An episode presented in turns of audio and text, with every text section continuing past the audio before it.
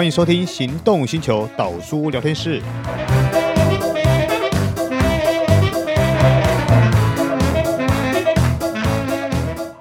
Hello，各位行动星球的朋友，大家好，欢迎收听导书聊天室。嘿嘿，今天我们又要采访一位斜杠斜很大的人了。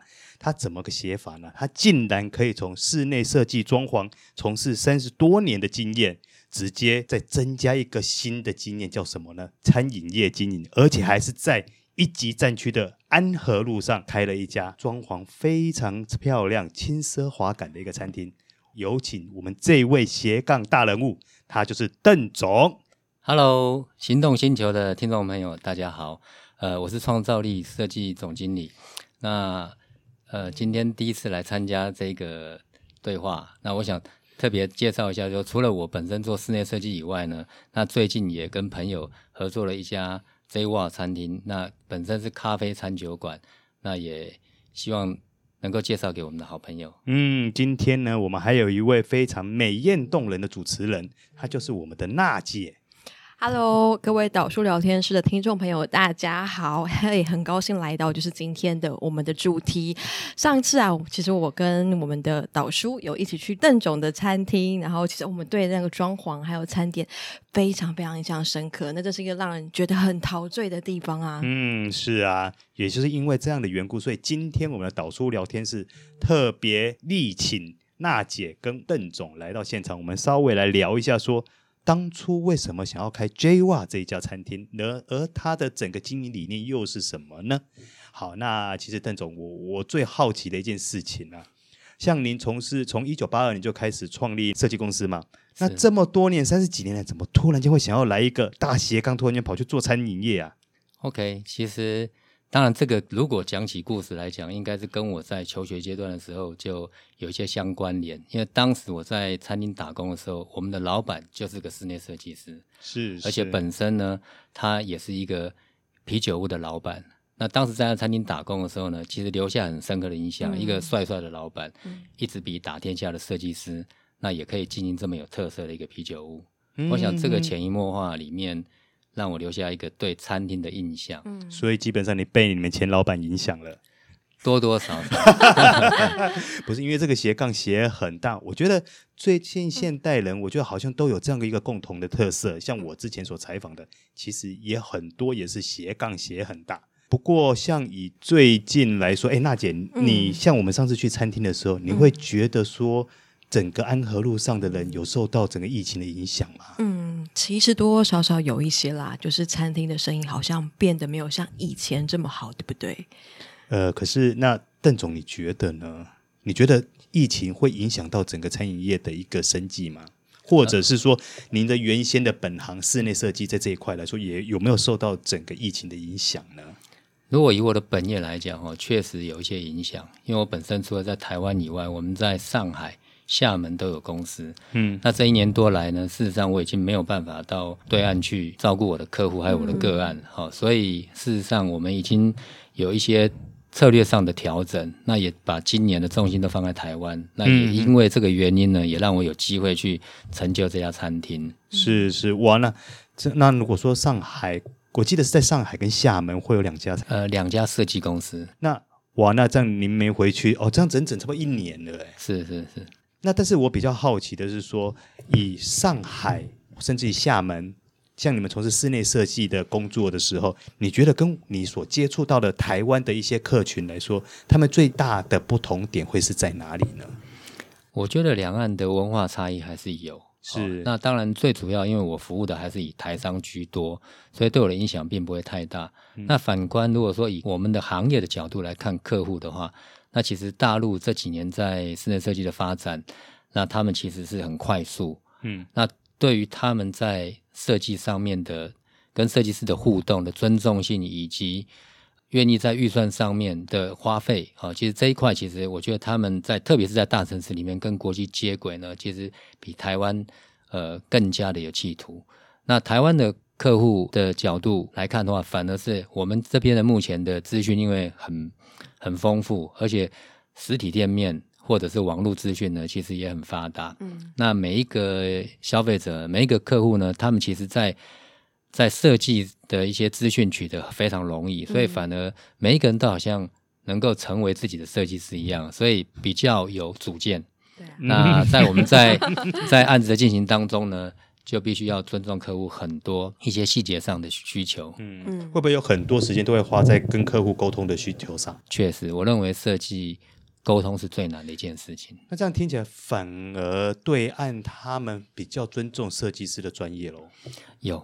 确实是开玩笑讲，有时候他们连买个垃圾桶都怕破坏了我们的装潢风格，所以会打电话问我们。哇，这么好，这么哇，这样其实他给，其实以这样的客群来说，事实上他给的设计是非常大的一个自由度，哎。对啊，呃，也是。那所以说这几这十年，其实台湾有很多设计师会往对岸发展，嗯、有很大的花费的空间以外，还有包括就是说。个案的形态会有些不同了。嗯嗯嗯，了解了解。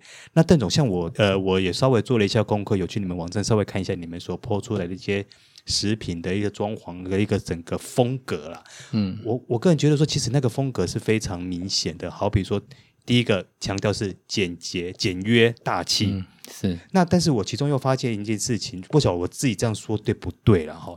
我发现就是在您的设计上，其实食材的运用是蛮广泛的。嗯，是您本身喜欢这样子的材质呢，还是说食材对你了，或是对客户来说有一些什么样的特别意义呢？OK，呃，当然，确实是我个人对食材有偏好。是，是，那因为我的课程其实基本上算是比较高端的一些族群，是，所以其实食材在整个空间里面，它算是一个相对稳定。嗯、哦，然后它也代表。永久是是，哦，那它的材料性呢，基本上会去呼应它本身空间里面的一个很重要的表情。比如说食材有各种不同的颜色纹理，那它非常的自然，它不像一些东西是可以复制出来的。所以在设计上面呢，能够延续这样的一个自然延伸，然后把每一种材料让它自己有自己天然的表情，而不要太多的加工。这也是我在设计上面一直想要去。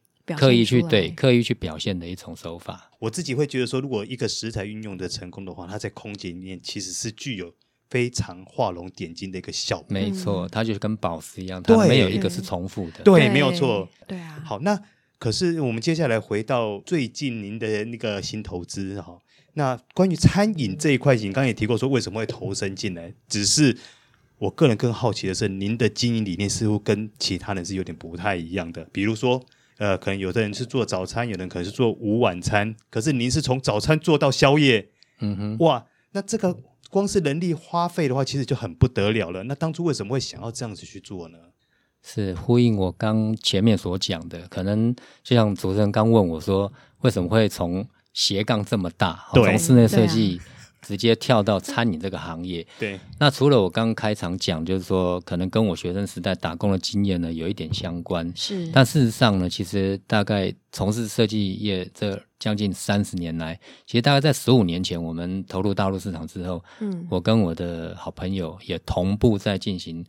房地产的投资是对，那因为房地产跟室内设计本来就是息息相关的一个行业。对，那在房地产的投资里面呢，我们经过了这个投资财，在两岸的这个成长的价差空间以外，我们也尝到这个甜头。但是在第二阶段呢，我们发现每一个国家、每一个城市在成长之后呢，这个城市差距跟房价的差异性也慢慢在缩短。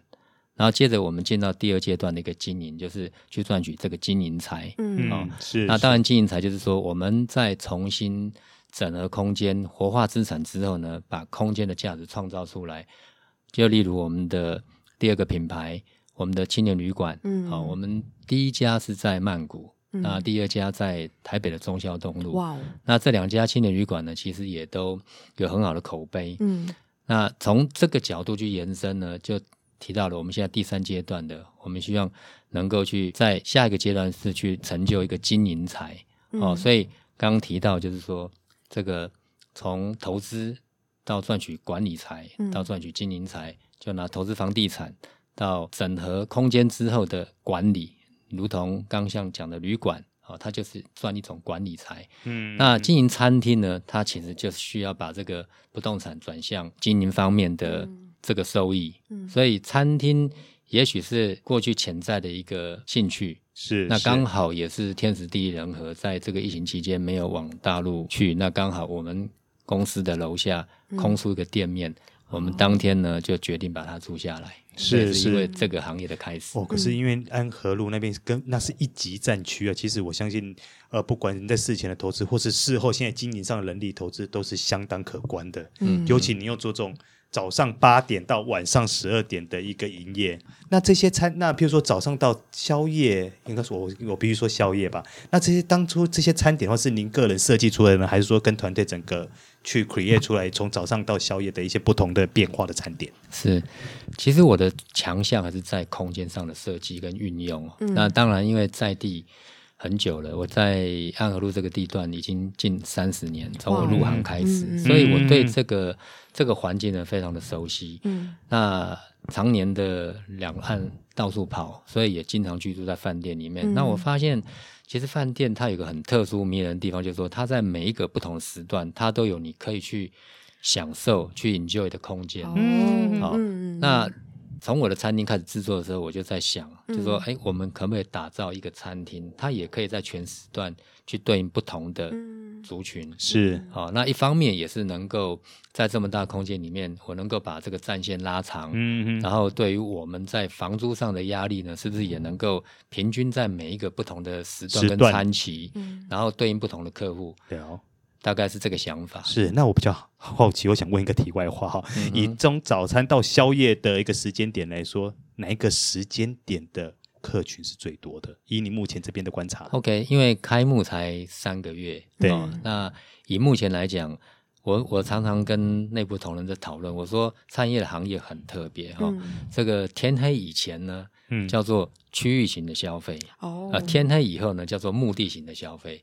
哦、那所谓区域型的消费，就是说，哦、你就必须做 这环附近环境。我想我们大家吃饭。早午餐、早餐，嗯、特别是午餐、商业午餐、嗯、这么短的用餐时间，嗯、你不会很刻意跟朋友约去个地方吃完饭，然后再赶回来上班，嗯、所以一定是就近在公司附近的附近的餐厅，对，找到一个你喜欢的空间。嗯。嗯，好、哦，那天黑以后呢，大家下班了，嗯、哦，可能就不会在公司附近徘徊，对、嗯，也许就会三五好友约着找个地方聊聊天，小酌一下，或者是说有一个有一些什么活动要庆祝，那。这个部分呢，其实就是我所谓的目的型行销。嗯、那当然，目的型行销。就必须让大家知道我们这个场地可以提供什么样的服务，什么样的餐点。嗯，其实呢，像我们那一次，我跟娜姐去整个试吃回来以后，娜姐对你们家的餐点，我今天是鹅了盖大记。对呀，所以我觉得娜姐，你对于邓总他们的整个食材，或者是说他们的整个菜色的选择上，或是设计上，我觉得你应该会有很多的，因为你一整晚都跟我讲说他们家的东西超好吃的。对啊，而且菜色也非常非常精致。我们。我们也发现到有一些似乎是为女性特别而打造的餐点，然后想听一看邓总这些餐点的一些设计的理念。嗯哼，当然开开一句玩笑话，就是说有人说这个女人的钱跟小人的钱比较好赚，没有，我现在觉得女人的钱也不好赚，真的吗？哦，OK，好，那不过这是开玩笑的话了哈。嗯、那事实上，其实。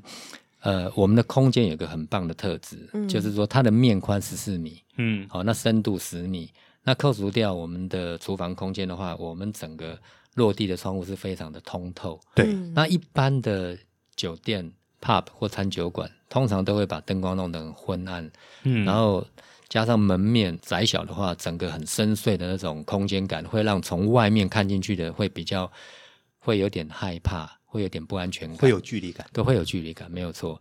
那所以我们整个空间的特质，好、嗯哦，所以这也是我很多女性的那个顾客，他们告诉我说，哎，其实，在你们这边喝酒，其实非常的有安全感。对面是元气饭店，哦、旁边有排班的计程车，对，那这个地方通透，嗯哦，所以一目了然。那觉得在这边喝酒很安心，好、嗯哦，即便是。一个人或者是两个小女生，嗯，事实上他们在我们的空间里面是有很好的一种安定感。嗯，空间有一种低调奢华的感觉，而且其实在里面喝酒啊、饮酒会非常非常舒服。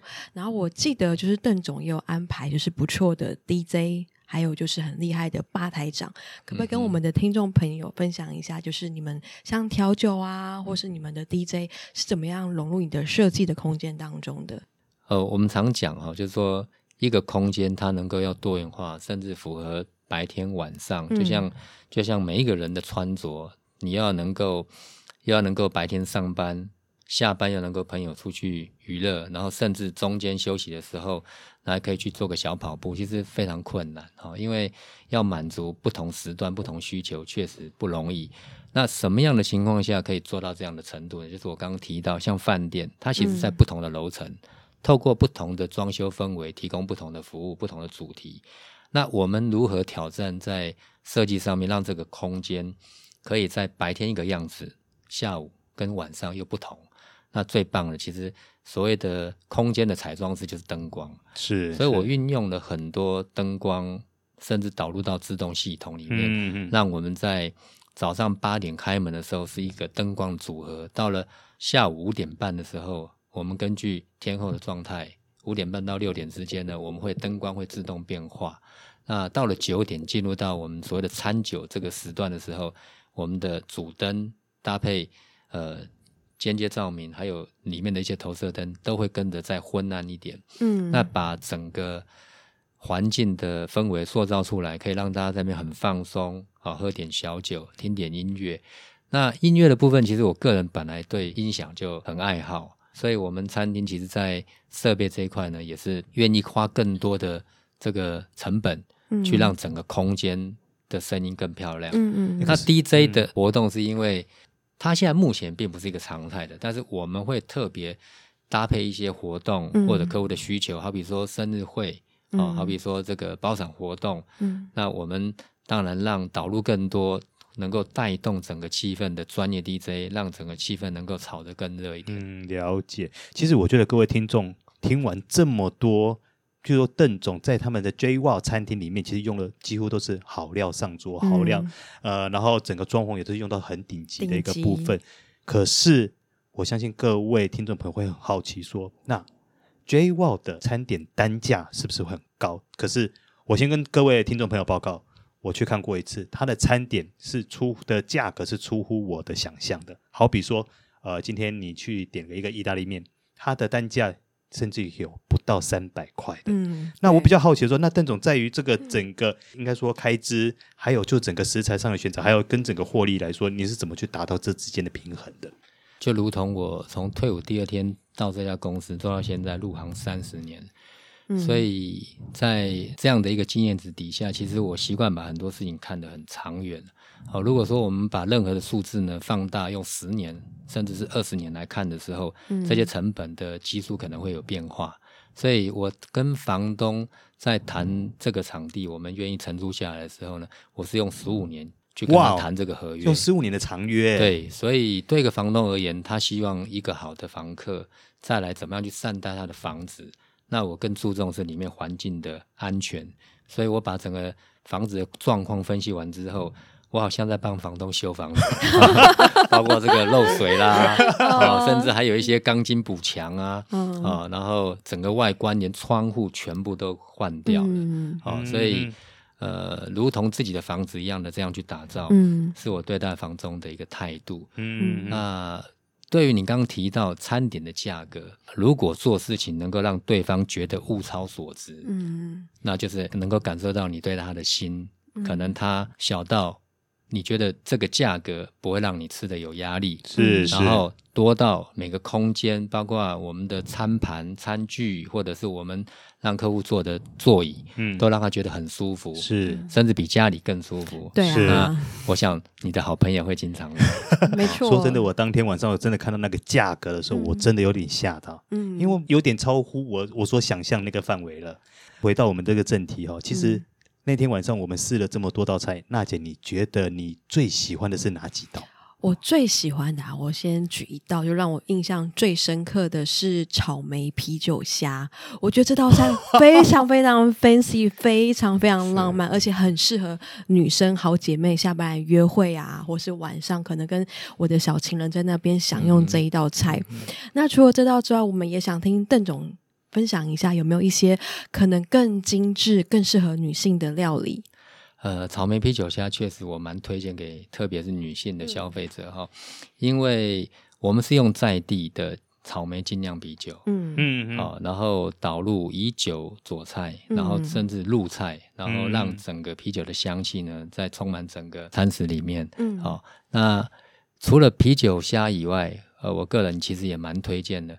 我们的明太子乌龙面哦，对，我们也很爱。因为意大利面，我想非常的普遍，嗯，大家都很容易吃到各式各样不同口味的意大利面。嗯，但是大家熟知的这个乌龙面，通常都是锅类的啦，或者是汤品比较多。嗯嗯，那炒乌龙这种，通常只有在日本比较会看得到。对，那我们特地把乌龙面用白酱的手法。然后，呃，类似西式的做法，意大利面的做法，嗯、然后导入明太子，让它的香气整个上来。嗯，然后对于希望在咀嚼上面，嗯、特别是对于老人小孩，其实他们特别喜欢点这道菜，嗯、他们也会有别一般那种意大利面，它比较有嚼劲。嗯，相对于明太子乌龙面，它比较软 Q，是比较好入口。